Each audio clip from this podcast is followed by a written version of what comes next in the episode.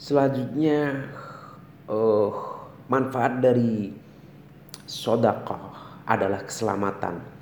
Selain kelimpahan rezeki, seseorang yang mengamalkan ayat seribu dinar juga akan diberkahi dengan keselamatan uh, atau paling tidak diringankan bebannya ketika menghadapi suatu musibah. Musibah sendiri adalah segala sesuatu yang kejadiannya tidak diinginkan oleh manusia, termasuk kecelakaan lalu lintas dan bencana alam.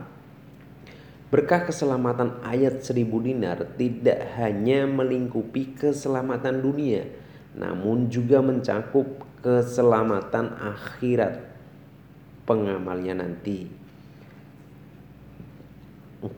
Selanjutnya ada kemudahan. Sedangkan makna kemudahan yang disebut dalam ayat ketiga surat At-Talaq merujuk pada terselesaikannya segala urusan dengan lancar